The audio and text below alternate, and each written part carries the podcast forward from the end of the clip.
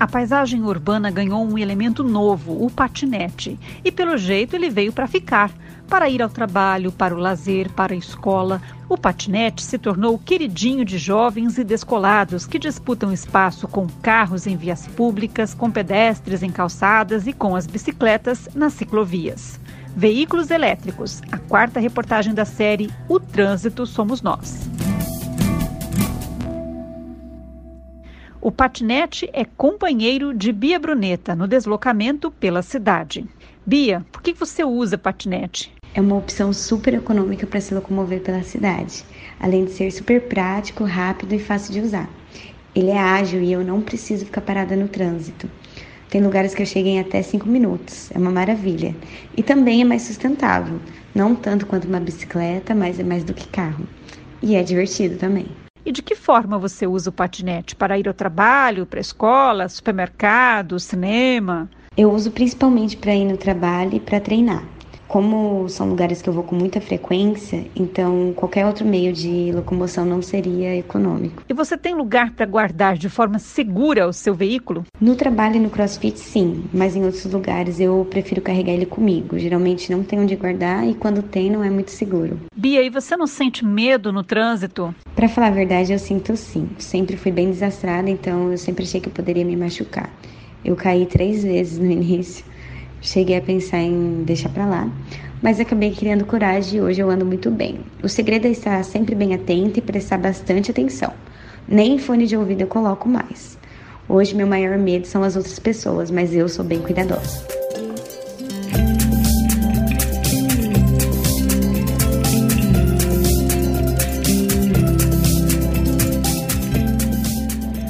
Código de Trânsito Brasileiro é uma lei de 1997. Naquela época não se via patinete por aí, então os patinetes estão fora da lei? O advogado Marcelo Araújo, especialista em direito do trânsito, explica que o Conselho Nacional de Trânsito, CONTRAN, é que disciplina o uso de veículos elétricos nas cidades. E os pilotos de patinetes precisam respeitar estas regras. Na verdade, em relação aos patinetes, é o CONTRAN, o Conselho Nacional de Trânsito, que criou uma definição ainda é, desde 2015, né? que é o equipamento de mobilidade individual autopropelido. Foi, na verdade, uma invenção do Contran, ao meu ver, para criar uma solução para esse tipo de objeto ou equipamento, como se fosse, para ilustrar o, o, nosso ouvinte aí, como se fosse uma espécie de cadeira de rodas, um andador, alguma coisa assim, só que com a movimentação própria. Então, essa que foi a solução. Senão, ele seria enquadrado como um ciclomotor. E o que diz o CONTRAN? Ele não pode ultrapassar as dimensões da NBR 4050, que é de uma cadeira de rodas. Então ele não pode ter um comprimento superior a 1,20 e uma largura superior a 1 metro e, a 80 centímetros, que são as dimensões limite é, dessa norma técnica né, a respeito de uma cadeira de rodas. Então é por esse motivo que quando ultrapassa esse limite, ele passa a ser enquadrado como um ciclomotor. Doutor Marcelo, mas existem outros veículos elétricos né, que ganham espaço cada vez maior nas vias públicas.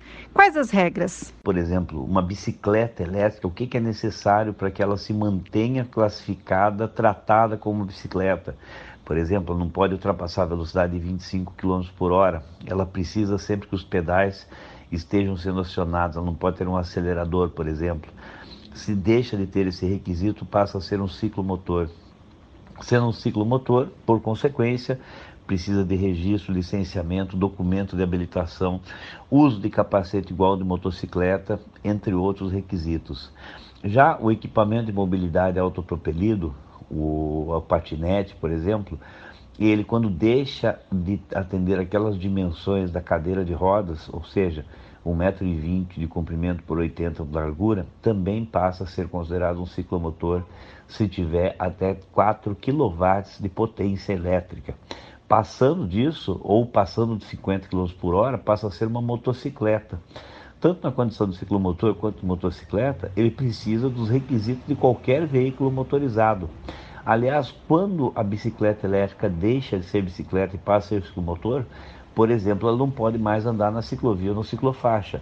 Ela precisa compartilhar o espaço com os demais veículos motorizados, com os automóveis, com as motos, entre outros né, requisitos naturais de um veículo comum, não de uma, uma bicicleta que seria de propulsão humana.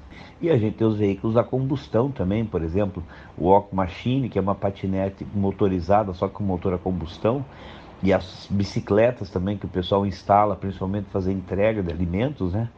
Aquelas mountain bike que o pessoal coloca motor a combustão. Nesse caso, eles são considerados ciclomotores, por terem motor a combustão, de qualquer cilindrada se atingirem até 50 km por hora e nesse caso precisariam de placa, registro, licenciamento, capacete de moto, entre outros. Olha que interessante.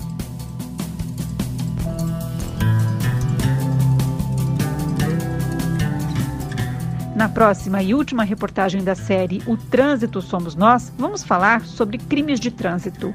Quando um acidente se configura um crime de trânsito e como a justiça restaurativa tem sido empregada em crimes de trânsito.